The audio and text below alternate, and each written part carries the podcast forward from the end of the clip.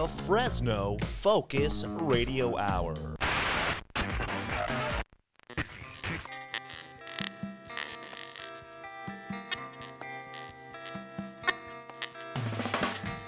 This is the No Focus Radio Hour. Comedy and insight from the greatest minds in Fresno. A Lightomine Media production. That's right. This is the No Focus Radio Hour, the number one podcast in the Central Valley. Thank you for listening and telling a friend. The No Focus Radio Hour is available everywhere podcasts can be found, including YouTube and your home smart speakers. Remember to subscribe and leave a review. It helps others discover our show. And while you're reviewing, keep in mind that 5 stars is the correct number of stars. If you enjoy our show, please share it with your friends. And if you hate it, share it with your enemies. Check out our site, nofocusradio.com, for exclusive content and to vote on Don's polls. Find us on social media. Our handle is at nofocusradio. You can find the rest of our shows at lightomindmedia.com. Take it away, Eric. Be with you, you know it's true. But I know just what I got to do. Gonna hit the ground running just as fast as I can. Gonna hit the ground running. Gonna find out who's singing the bass. All right, that's right. This is the No Focus Radio Hour, the number one independent podcast in the Central Valley, made for those who live in the Central Valley, for those who miss the Central Valley, for those who long to live in the Central Valley, and for those who... For those people in the Central Valley who missed Stu Pedasso in the last episode. That's right. As always, we have our beautiful cast of characters, but guys, we got to keep it short because we have a very special guest on the show. We have with us Eric the Doorman. Hey, Fresno, I did miss you, Stu. Thank you very much. We also have with us Mr. Marty Stu Pedasso. Hey, rehab was great. I'm glad to be out again. I heard you fell in a well. It did. You know, it was an information well. You know, when you do a show like this and you have to research all this information, after a while, it just gets too much. Got it. And I needed to take a break and do some things with my family and just kind of, you know, be away for a while. I apologize. We also have, as always, Mr. Don Schlicks. Yes, and it's good to have Marty back. I missed you last week. I had to sit in your chair and try to absorb your pheromones that were left in your... Yeah. Is that what that smell is? Yeah. Because I missed him so badly. Hey, and behind the board, we have the one and only Johnny Knobs. That's right. You have Mr. Johnny Knobs, also known as Max the Boss. You guys know why they call me that, right? We don't have to call that today. Why would we call you Max the Boss? My parents named me that. I was corn cobs. Yeah.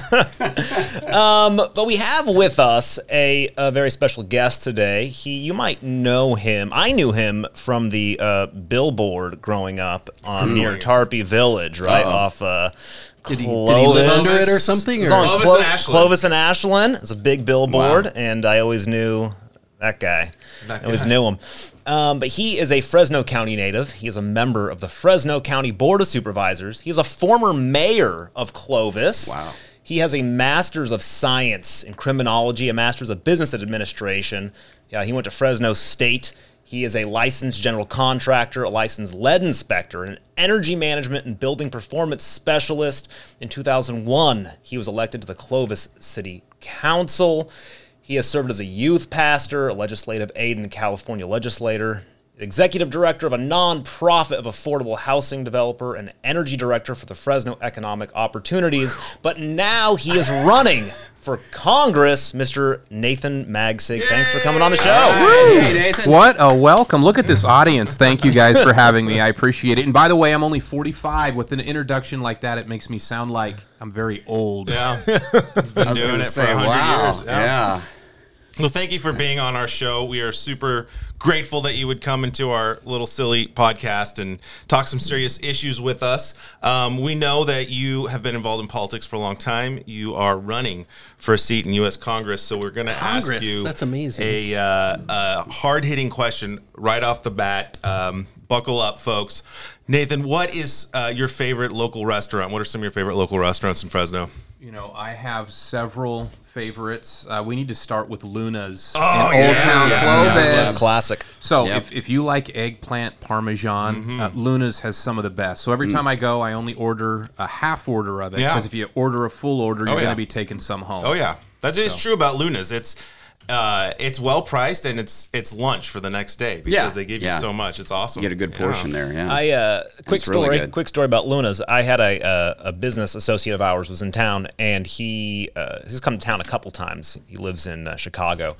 And he was in town a couple months ago, and I said, "Hey, where do you want to go eat?" And he said, "You know, I want to go to that old school Italian place, like the one that reminds me of a place that somebody would do a mob hit in." I said, "Luna's?" He's like, "That's the one." That's awesome. All right. Well, Max did a great introduction for you there, but I want to talk a little bit, and we'll all take chances.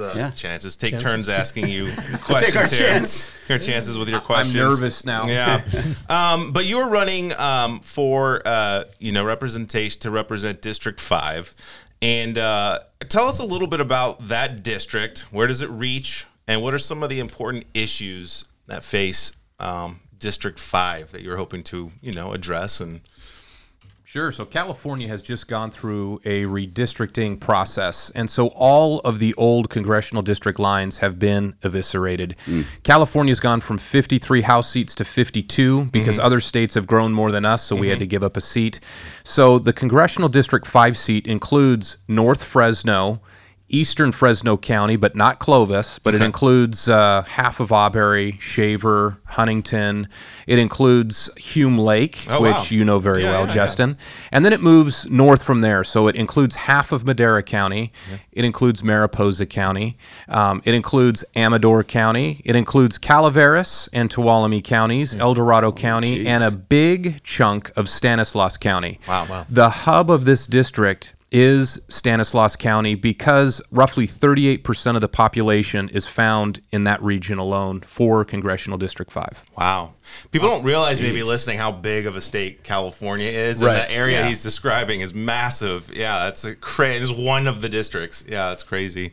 Because one of the things when you hear Nathan talk, Nathan Magsig talk about the things that he does, a lot of politicians just stay in their office and they don't do anything. And he's out doing things. Like during the Creek Fire, you were very instrumental in organizing and also doing actual live broadcasts from the disaster. Can you tell us a little bit about that? Sure. So all of us will never forget September 4th when that fire started and.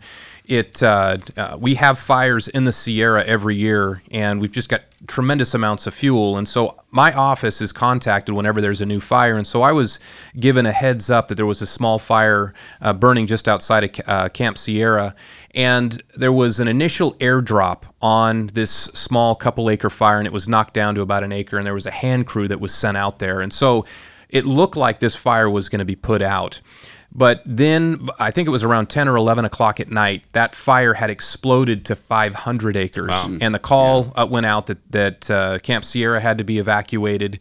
And then they began to look also to Big Creek, because Big Creek was right in the line of where that fire was moving. And they started evacuating Big Creek that following morning early. And from there, that fire grew 25,000 acres in 24 hours. And all of us remember it jumping the San Joaquin River and then burning through and threatening a whole bunch of Madera residents. And the fire destroyed a lot of homes around Huntington Lake.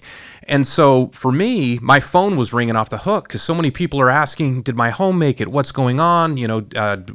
We have no ability to go up on the mountain because they began shutting and closing roads.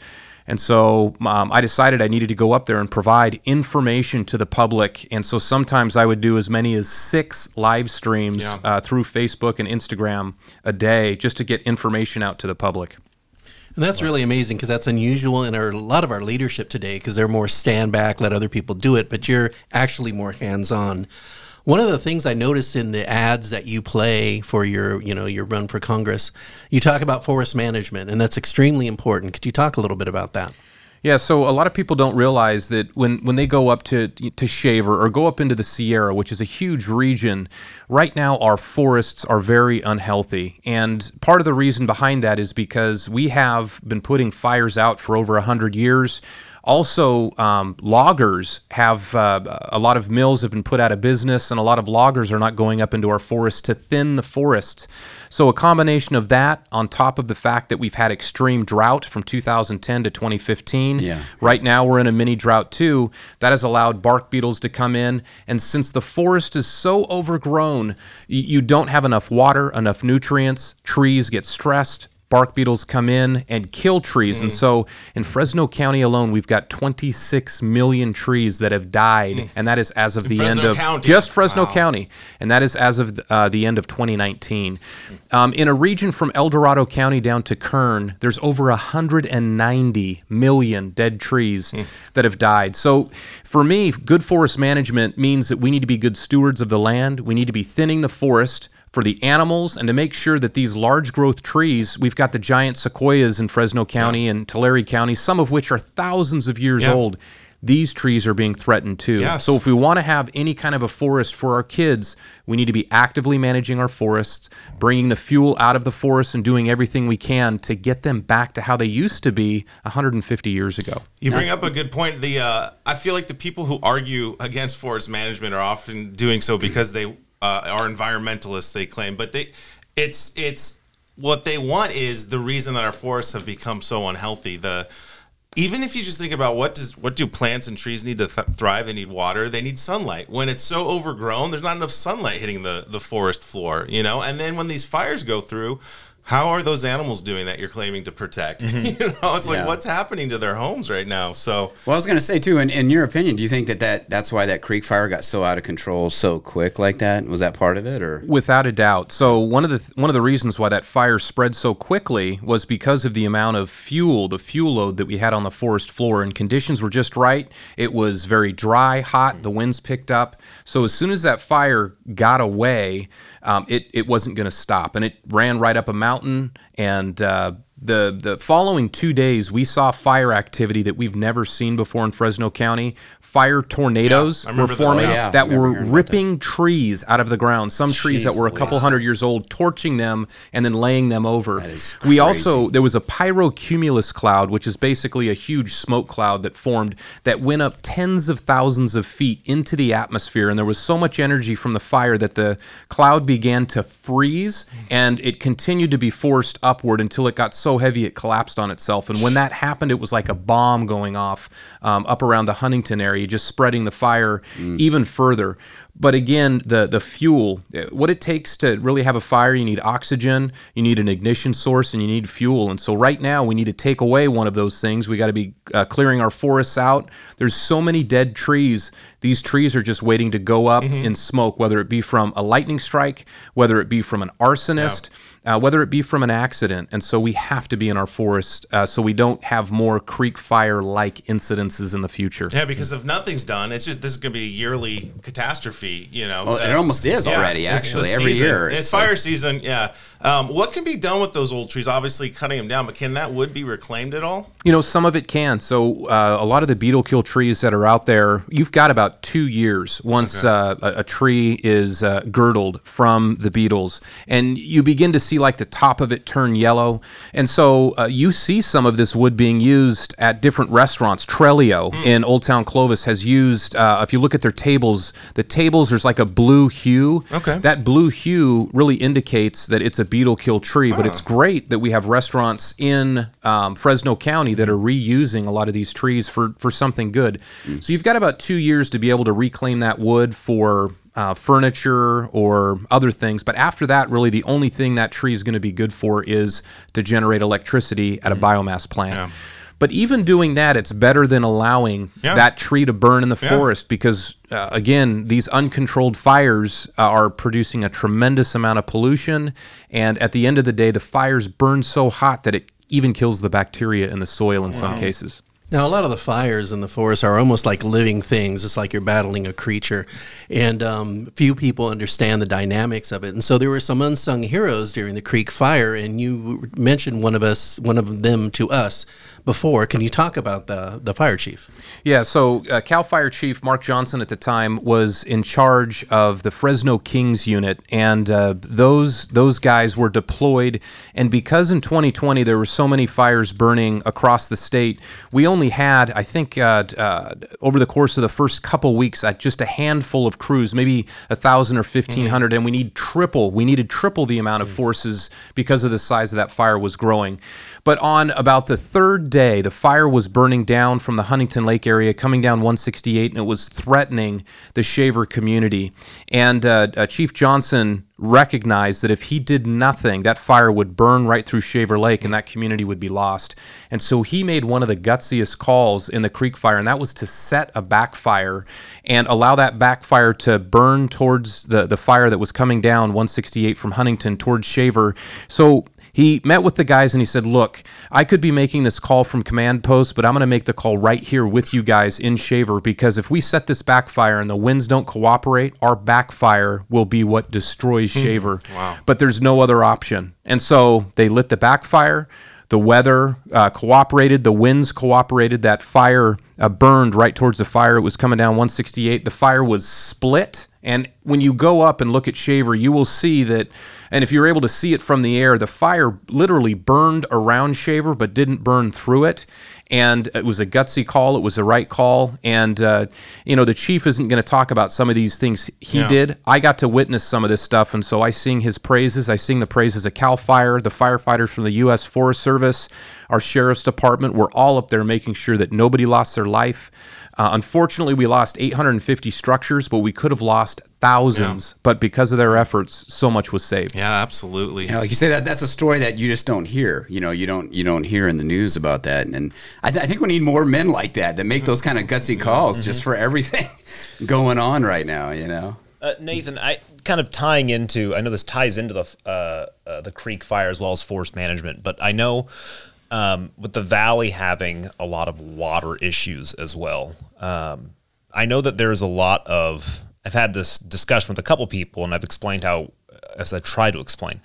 forest management and kind of thinning out the forests actually can help with water as well, increasing water and watershed. Can you speak a little bit about that? Absolutely. And you bring up a fantastic point. So when we manage the forest properly, you have less living trees, shrubs, plants that are fighting over not only nutrients, but water. And so this is water then that now makes its way into streams, into rivers, eventually behind dams. And this is water that can be used not only for the environment, but for farming and for cities and counties.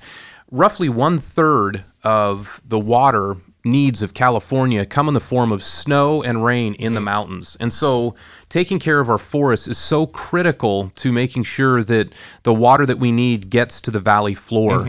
So, and two, these fires, when they burn through and they take away all the living trees and shrubs, when all that's taken away, you now are prone to having mudslides. And a lot of sedimentation makes its way into our watershed and can contaminate it.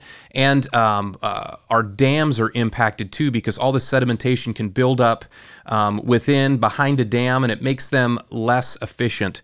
So forest management is so much more than just preventing pollution in the air and taking out these dead trees. It's also about water management too. Right. So they're connected, and people forget in California, we've got 33 million acres of forest.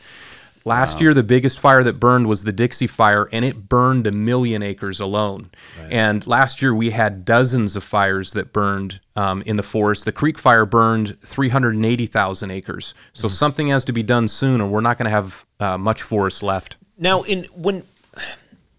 what is really stopping California? Is it lobbyists? Is it environmental groups? Like, what is the big force? When these facts are laid out, it's not hard just to, look up tons of scientific journal articles that explain how forest management helps in terms of reducing drought, helping watershed, helping reduce wildfires. And yet it's still, I feel like when you talk to certain people, it's like talking to a brick wall. Is that how it is when you're speaking in political circles as well? Or is it really like lobbyist groups that are blocking this sort of stuff from happening? So I'll tell you that right now at the federal level, there's something called the Endangered Species Act that's being used as a weapon to stop good forest management. Oh. And there are interest groups that are out there that really want to keep people out of the forests altogether for one reason or another. And they claim that, you know, they're trying to save trees or they're trying to save an animal like the Pacific Fisher. But at the end of the day, when you have these massive fires because of the fuel load, everything dies. Everything dies, yeah. And right now there are lawsuits that have been filed and are being fought in court to stop the U.S. Forest Service from putting fuel breaks in because they claim they're trying to protect, in this case, the Pacific Fisher. So the spotted owl, the yellow-legged frog, other animals and species have been used to stop a lot of this forest thinning activity that needs to happen. So what is the solution? I've just laid out a big problem that we have. It's education. Because as the public educates themselves on what's taking place in the forest, they will be outraged. And politicians fear the electorate being outraged. And so really, we need to educate more people. And I would encourage folks to do their own studies, their own reading, take a look at the condition of our forests right now. But for me, that is a top issue, especially in District 5, because District 5 covers a large chunk of the Sierra Nevada region where a lot of these problems exist. Yeah, you bring up an interesting point. I talked about people being educated, and it reminded me of like medieval times where they would burn people for being witches because they're getting sick from their well or something, right? But I feel like, okay, so much information is available in our pockets, but I feel like we've gotten less informed or well-informed just because everybody's opinion is out there and you're only reading TikTok or whatever, and people are less informed than they used to be, even though we have the world of information in our pocket. It's strange. And it's like one stream of ideas. If you go against that or say something different, all of a sudden, you should be burned at the stake. Right? So I'm going to blow your mind right now. So a lot of people, fossil fuels are the enemy of many different groups. We've talked about this a lot on the show. So I'm going to share something with you right now. Do you know what the number one contributor to greenhouse gases is in the world? And it's not fossil fuels.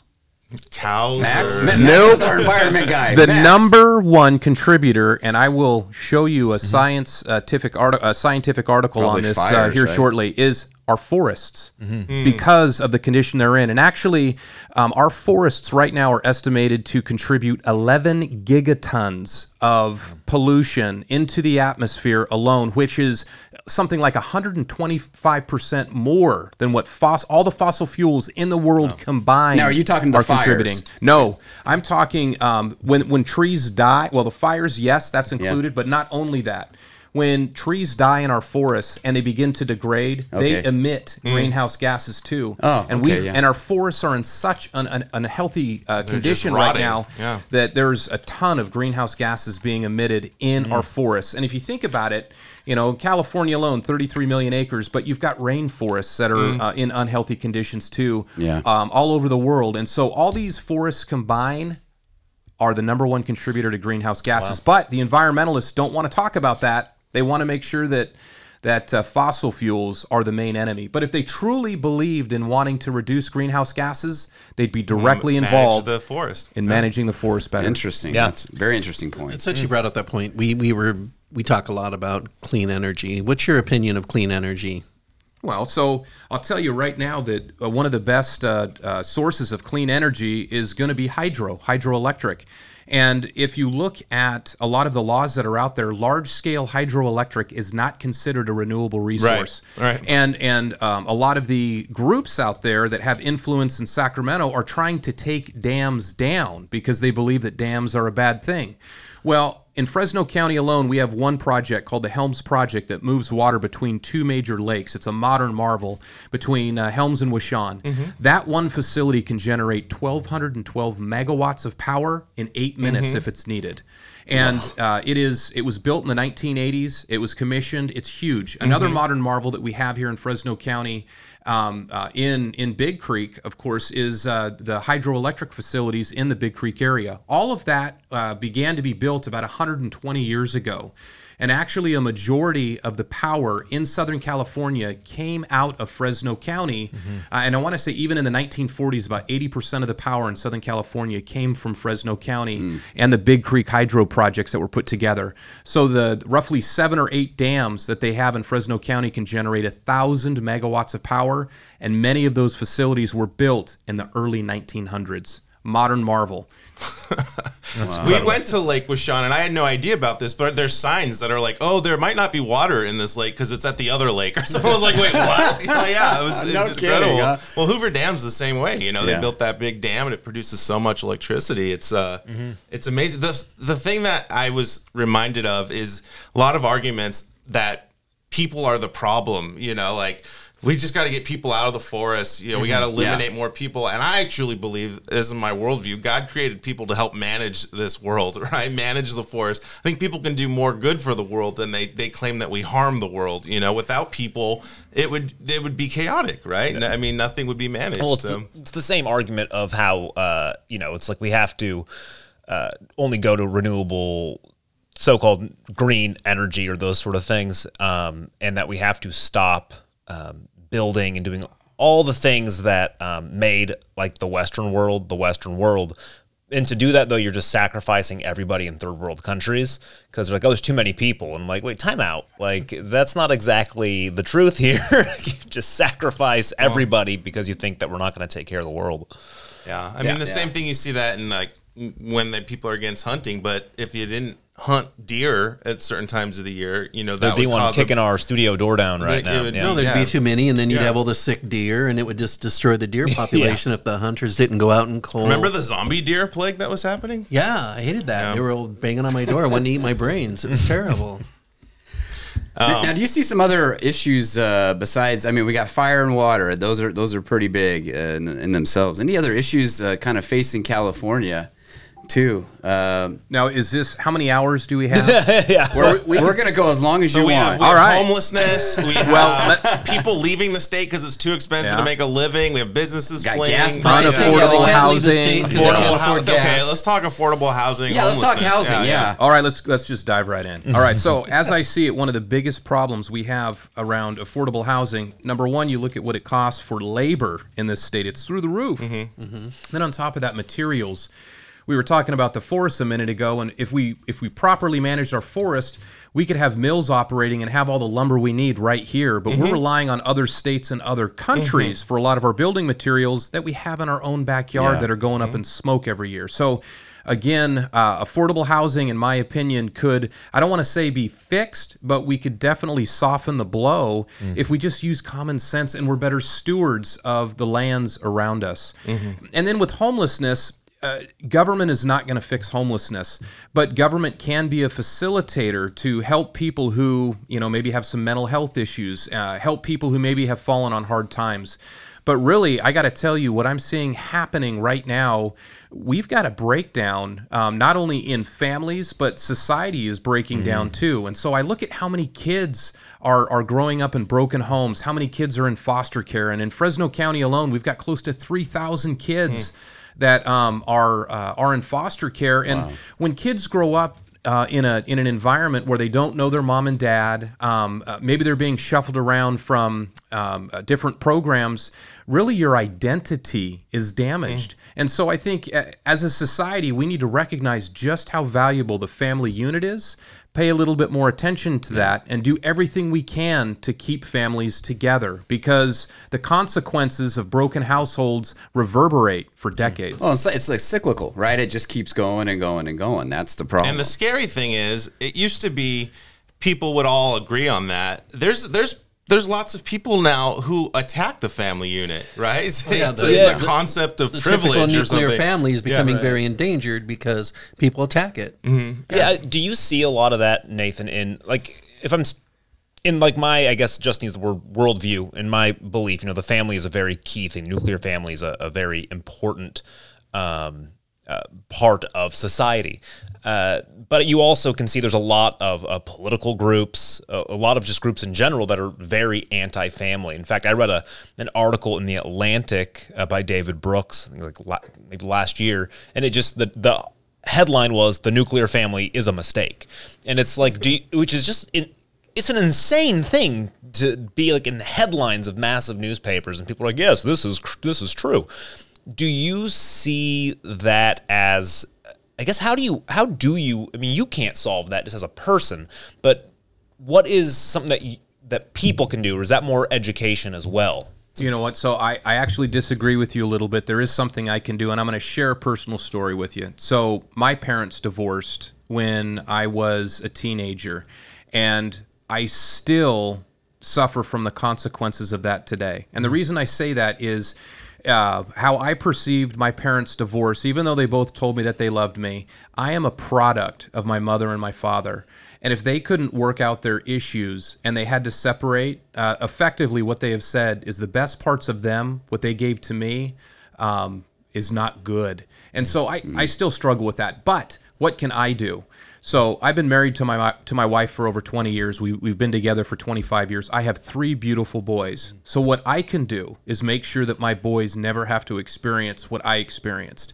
So if there's any silver lining for individuals who maybe have experienced something similar to what I have, you know, I'm determined to not only stay married to my wonderful wife, but make sure that my kids don't have to experience some of the things that I did. Sure. I like that. Well, you know, and that's interesting you bring that up because, same thing. I mean, I have a lot of friends that we all had parents that got divorced in that day and age, and we've all stayed married. You know, we got married and stay married. So I think there's kind of a changing trend going on here, you know, so yeah.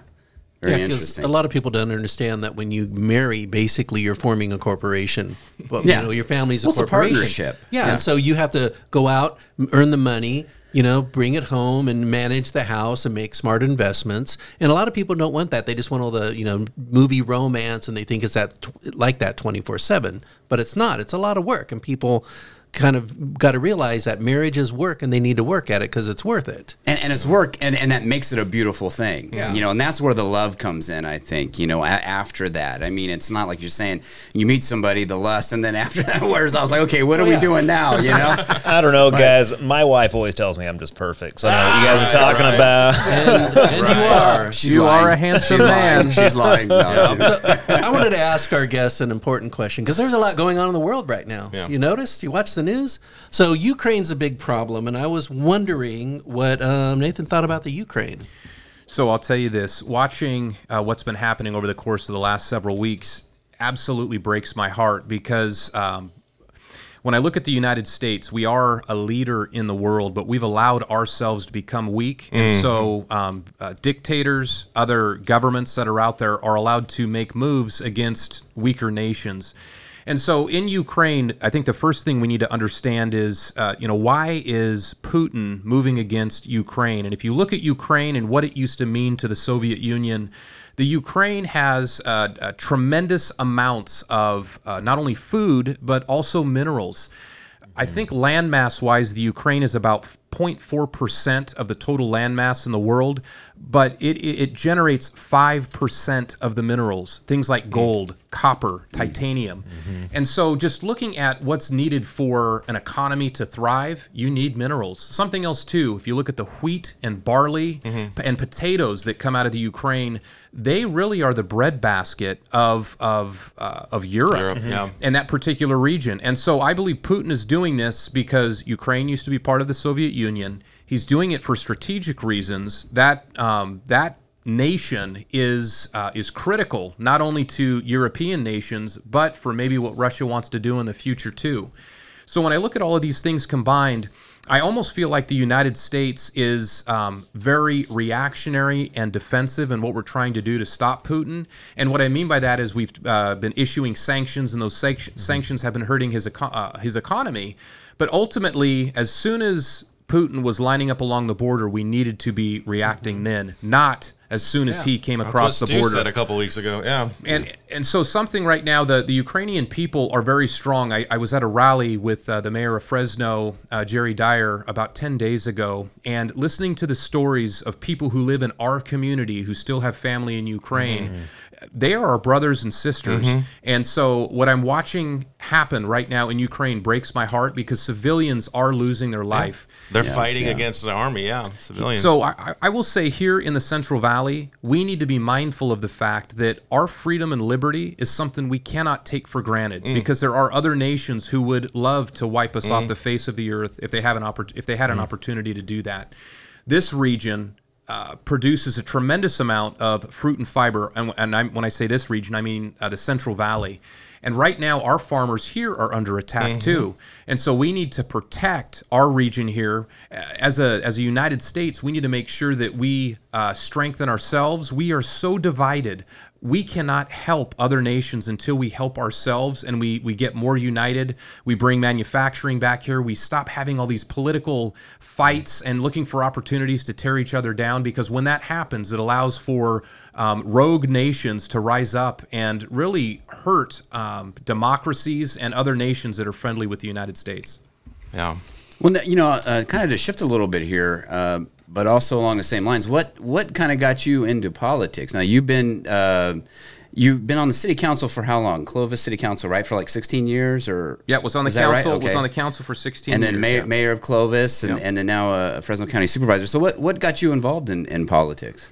So when I was about 16 years old, I was very fascinated by what was taking place in the city of Clovis as well as the city of Fresno, because Operation Rezone was in full swing. And I was looking at what was taking place, too, at the state and federal level. And I come from a line of pastors, and so a lot of people are like, Magsig's, you know, Nathan's probably going to be a pastor just like his dad and grandfather. And but what was pricking my heart at that time was the fact that elected officials are supposed to be servant leaders, just like a pastor is supposed to be of a church. And so I really felt led to move in the direction of getting involved in politics and looking for opportunities to serve as an elected official as well. God opened doors for me because I do not have a pedigree in politics. And at a very young age, I had an opportunity to go to work for the state legislature. And then at a very young age, at 23, I was running for city council in Clovis and got sworn in when I was 24. So again, God allowed these doors to open up. So for me, I believe I'm doing what I was made to do. I love people. I love seeing problems and finding solutions to those problems. I'm very passionate about not only government and politics, but also getting my hands dirty. I've built affordable housing projects. I used to run a nonprofit construction company, as was alluded to. So I just see people who are involved in elected office as being servant leaders, and I get really excited about that. That's amazing. Okay, so I have a couple questions that line up with that. As a Republican in California, you're a rare breed. So how have you learned to get past partisanship and work with, you know, Democrats? And how can that be taken to Washington? It feels like the two parties are at both extremes of the political spectrum. How do you see them, you know, coming together to get past that partisanship and working together? How can that happen again? You know, when I think about issues like water here in the Central Valley, it doesn't matter if you're a Democrat farmer or Republican farmer. You need water just the same to be able to grow your pistachios, your almonds, to be able to, you know, to water your herd. And so I look at I try to see issues and really not focus on the partisanship, but focus on solutions. So how do you get past all this? I'll tell you, I've been involved in local government for over 20 years, and every board and body I've served on, there's been Republicans and Democrats. So if I've been able to balance over 20 budgets in the city of Clovis and the county of Fresno with, right now on my board in the county, we've got 2 Democrats, 3 Republicans. But if you watch how we operate, you don't see us cutting each other down. We focus on the issue and we come up with solutions to those issues. And I want to bring that style of leadership to Washington as well. And so again, in the Central Valley, we only have a handful of Congress people that represent this region of roughly 3 million people. And so we have to work together because partisanship does not lead to solutions. It just leads to more conflict. All right. I was just going to kind of expand on that just in California, you know, and the nation. You know, these last couple of years, what we've faced, you know, the fires, everything that we've faced, the pandemic, we've faced economic crisis, political crisis, racial justice crisis. I just feel like the country, I just know a lot of people personally that feel very pessimistic about the future, going forward.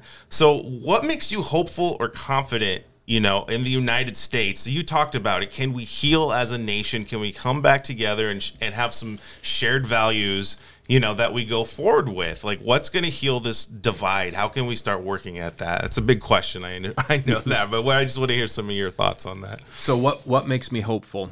We still live in one of the greatest places on the planet. And if you look across history, if you look backwards at all the different governments and nations that have risen and have fell over time, the period of time we're in right now when it comes to wealth, when it comes to abundance, when it comes to the diversity of people we have here, when it comes to our freedoms and liberties, we have a government that is supposed to serve the people, right, not the other way around. Right. They get their power from the people. That's what it says, yeah. I am hopeful because I recognize that what we have today is a gift, and it's something that can be lost very quickly. In a generation, I feel like, yeah. Absolutely in a generation. And so I look at, conflicts that are going on around the world, and the United States is still a destination country for many people.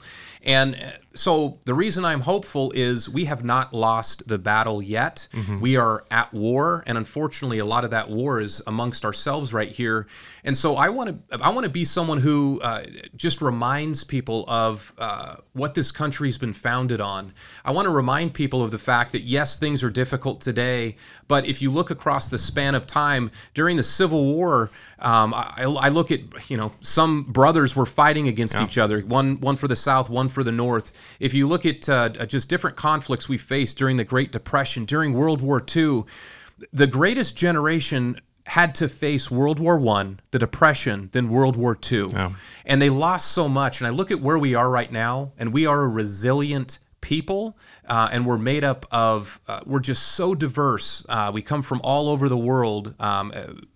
As Americans, we are very diverse. So all of these things give me hope. And so I look for the small wins that I can find each and every day. And that's how I live my life. That's awesome. You brought something that reminded me a little bit ironic that people will say, we're a nation of immigrants. And I find it that the people that come, my father was a first generation immigrant from Lebanon, and he loves America, and there's this idea that America has been, and then we have our sins. We have our ugly marks against us. Yeah. Nobody can deny that.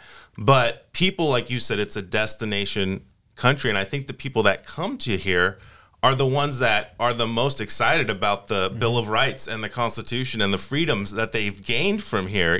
So I'm really hoping they join us in trying to protect that freedom of speech. My friend across the border, across Canada, is a pastor, and he has friends that are locked up in prison just because of their beliefs and trying to stand up for what they believe in. He doesn't feel very safe right now. He's lost his congregation, and it's like we have a nation just right on our northern border that is very much run like China. They have a state-run media, and I'm just like, man, are we following that down that road, or are we going to fall back on our values, on our freedoms that are written into our Constitution? I just want to. It just seems like we're at that point. We can go one way or the other, So I'm glad that there's men like you who are standing up, and women like you too, and people who are trying to heal, this nation and bring it back. Well, and the other thing that you said too, Nathan, was that you're in there to serve the people, and I think that's the thing that gets lost. A lot of times, you don't hear that from politicians these days. I mean, even from just people that are working, supposed to be serving the public.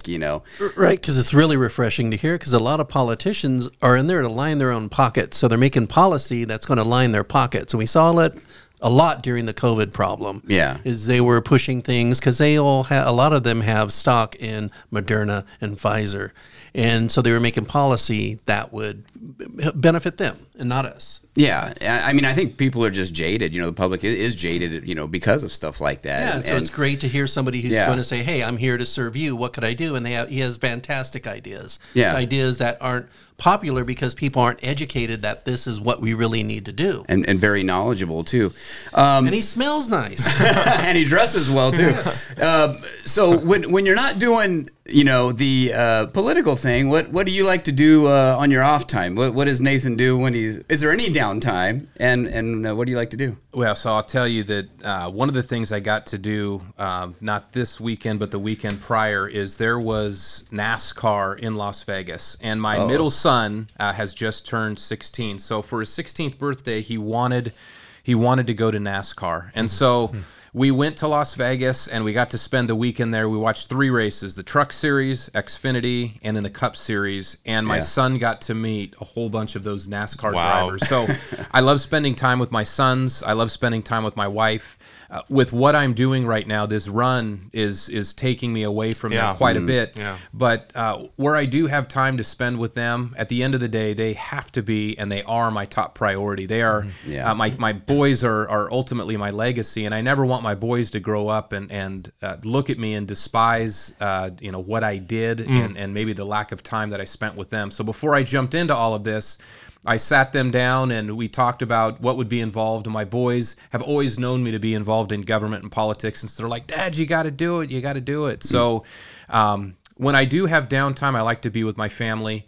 I also get up early in the morning. I've got a bike I ride, and I'll ride around Millerton Lake early in the morning. I have a cyclocross bike, so that's why I'm so skinny. Yeah, buff. Yeah, I don't know about buff, but definitely skinny. Yeah. That's great. Are your sons Raider fans because of where they grew up, Fresno State, or did that translate over to them? It did not, the Raiders part, but I will say I've taken my oldest son to a couple of Raiders games at the Coliseum. I've not been to the new stadium that was built in Las Vegas.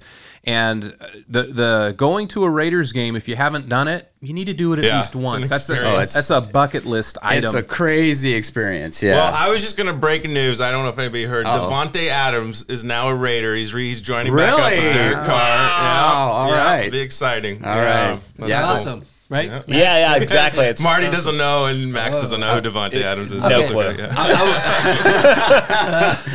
I was going to say, I've been to a game down in L.A. when the Raiders were down there, and then also in Oakland. And, two experiences I'll never forget. Unbelievable. So you're running for Congress, and I love everything that you've been saying. So what could people do to help you win the seat? So first thing they can do is go to my website, which is nathanmagsig.com. On the website there, you can sign up for a yard sign. You can sign up to volunteer for my campaign. Ultimately, I am only going to get to Congress to the extent that the public believes in me, votes for me, and supports me. So again, just going to that website, signing up, letting my team know how you want to be involved in my campaign would be greatly appreciated. And I don't know if this is a subject that's off limits, but you are going up against another Republican, right? How is that working out? Has that been? I guess I'll leave it at that. Have you seen any pushback from other people? Well, so yes, there are actually multiple Republicans that I'm going up against, and so how is it working out? Well, I'll say this: I'm not doing it because I have an issue with any of the Republicans or the Democrat that are running for this new seat. I'm doing it because over the course of the last 10 years, things in my eyes are getting worse, not better. And around a lot of those topics that we talked about, forest management, water issues, agriculture, something has to be done because we're at a breaking point where just looking at farming right now, because of the drought that we're in and the zero allocations that Westside farmers are getting out of the Delta here in Fresno County, we may be facing as much as 50% of our agricultural lands having to be fallowed over the course of the next 10 or 15 years because of something called the Sustainable Groundwater Management Act. Mm-hmm. So to me, Washington needs to fully engage. For me, food is a national security issue. If you can't eat, nothing else matters. It doesn't matter how much you make if you can't eat. And this region feeds the world. So I'm not running because I have issues with anyone else that's on the ballot with me. I'm running on issues, and that is it. I like that. It's a great answer. Yeah. Yeah, I've never understood that short-sightedness of let's take water away from the farmers who are, like you said, this valley feeds so much, like, I don't remember the percentage, but it's an amazing amount of percentage of agriculture comes from the Central Valley. But we need that high-speed rail that goes nowhere. Right, yeah. So let me put something in perspective for you. The nation of Ukraine, I want to say that the agricultural production that comes out of that entire nation is about $20 billion, which is significant. Mm-hmm. Fresno County, one of 3,069 counties in all of the United States, we produce $8 billion in agriculture from this one county alone. Incredible. So ag is significant here. It's significant for the whole Central Valley. And if farmers have to fallow lands, there will be people somewhere that are starving. And so we need to be focusing on that. Well, now, what's that Sustainable Water Act? And can you explain that? Yeah, so in 2015, there was a law called the Sustainable Groundwater Management Act, which basically says that by the year 2040, plans have to be in place, and we have to begin to make sure that whatever is pumped out of the ground is put back. Mm.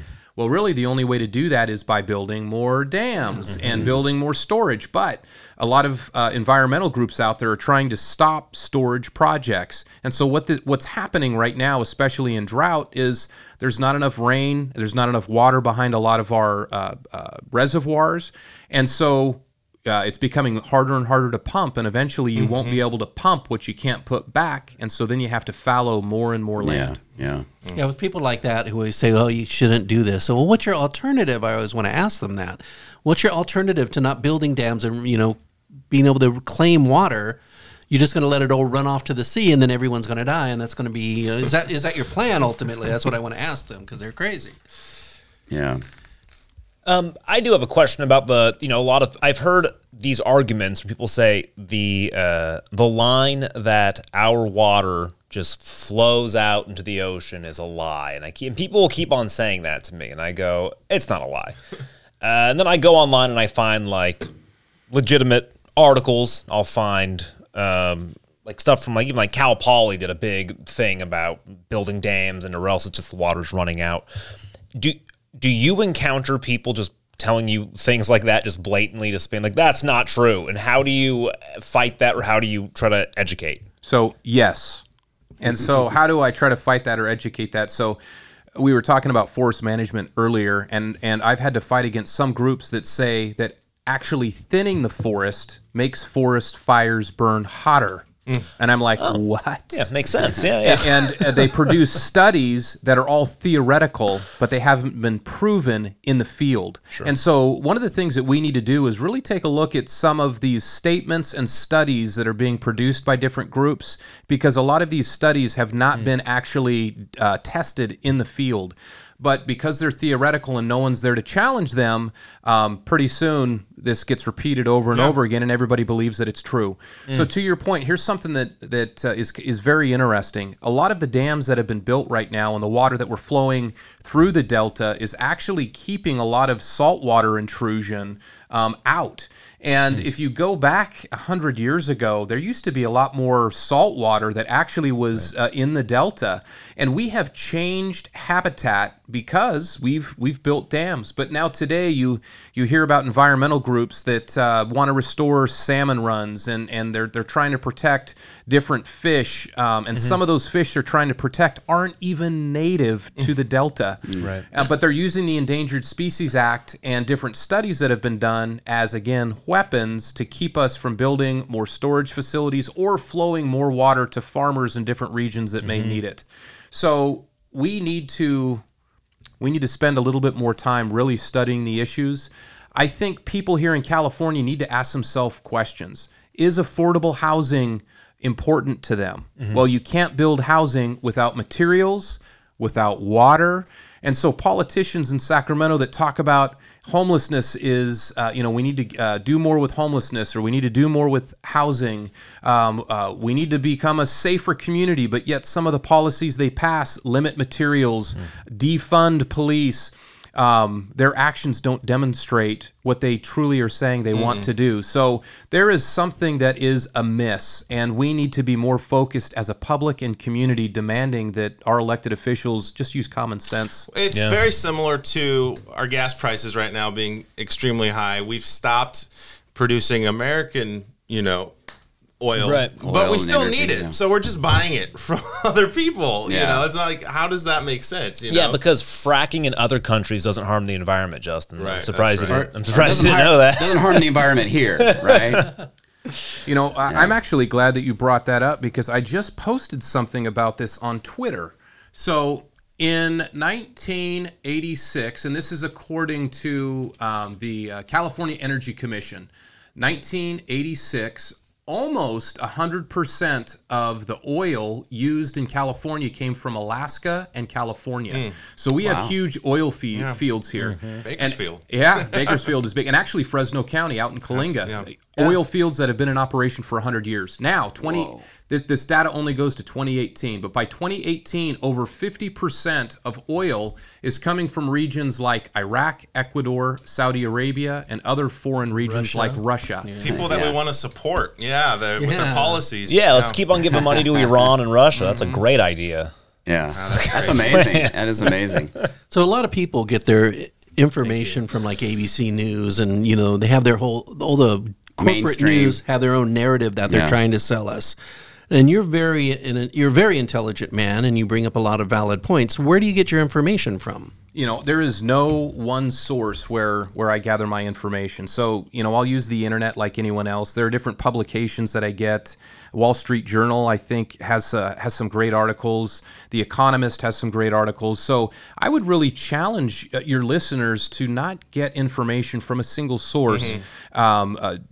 Dive deep into different topics and issues. Some of this stuff you can get right from like the California Energy Commission. They've got amazing information on just production of oil right here in California. And on that particular topic, if we were to pump more oil out of California, it wouldn't produce any more pollution because we're burning the fuel anyways, but it would create more jobs. Exactly. And the oil that's here in California is actually cleaner than a lot of the oil that comes from other countries. It needs to be refined more. It's more impure, there's a lot of sulfur content in other oils that are pumped from foreign nations, where here we've got lighter, sweeter crude, especially coming out of Texas. So I heard it tastes like honey. Tastes like chicken. Okay, gotcha. Well, and I know Nathan didn't want to embarrass us, but he did tell me before that he gets a lot of his information from the No Focus Radio Hour. Wow, that is true. That is very true. Just kidding. I will say, I know we're running up here on the hour. 4 minutes. We have. I had the opportunity. Nathan and I attend the same church, and I had one of his sons. Since I serve as one of the youth pastors there, and I can tell you, his son Mark did the best floss. Remember the floss that was really popular? Oh, I am pretty good at that. He could do that at the speed of light. I've never seen anyone. He would just break that out. Yeah, it was amazing. So if you get on the campaign trail, I would recommend that. You know, as a I'll take TikTok? That under advisement. Put it on TikTok. You'll be huge. Hey, speaking of that, since you guys go to the same church, is there any stories you'd like to give us about Dawn here? No. Well, you know, mum is the word. Okay. That's right. So how could people who are interested in your political run, how could they follow you and get information? Yeah, what are the links? So I'll tell you, on Facebook, I have a couple of different pages. So one of them is just Nathan Magsig. So if you search that, I put a lot of information out through that avenue. And then also I have another page that's Magsig for Congress. And then I've got a personal page, which I'm maxed out on followers on that one, so probably go with the other two. On Twitter, I'm Nathan Magsig CA, so if you want to follow me on Twitter, you can go that route.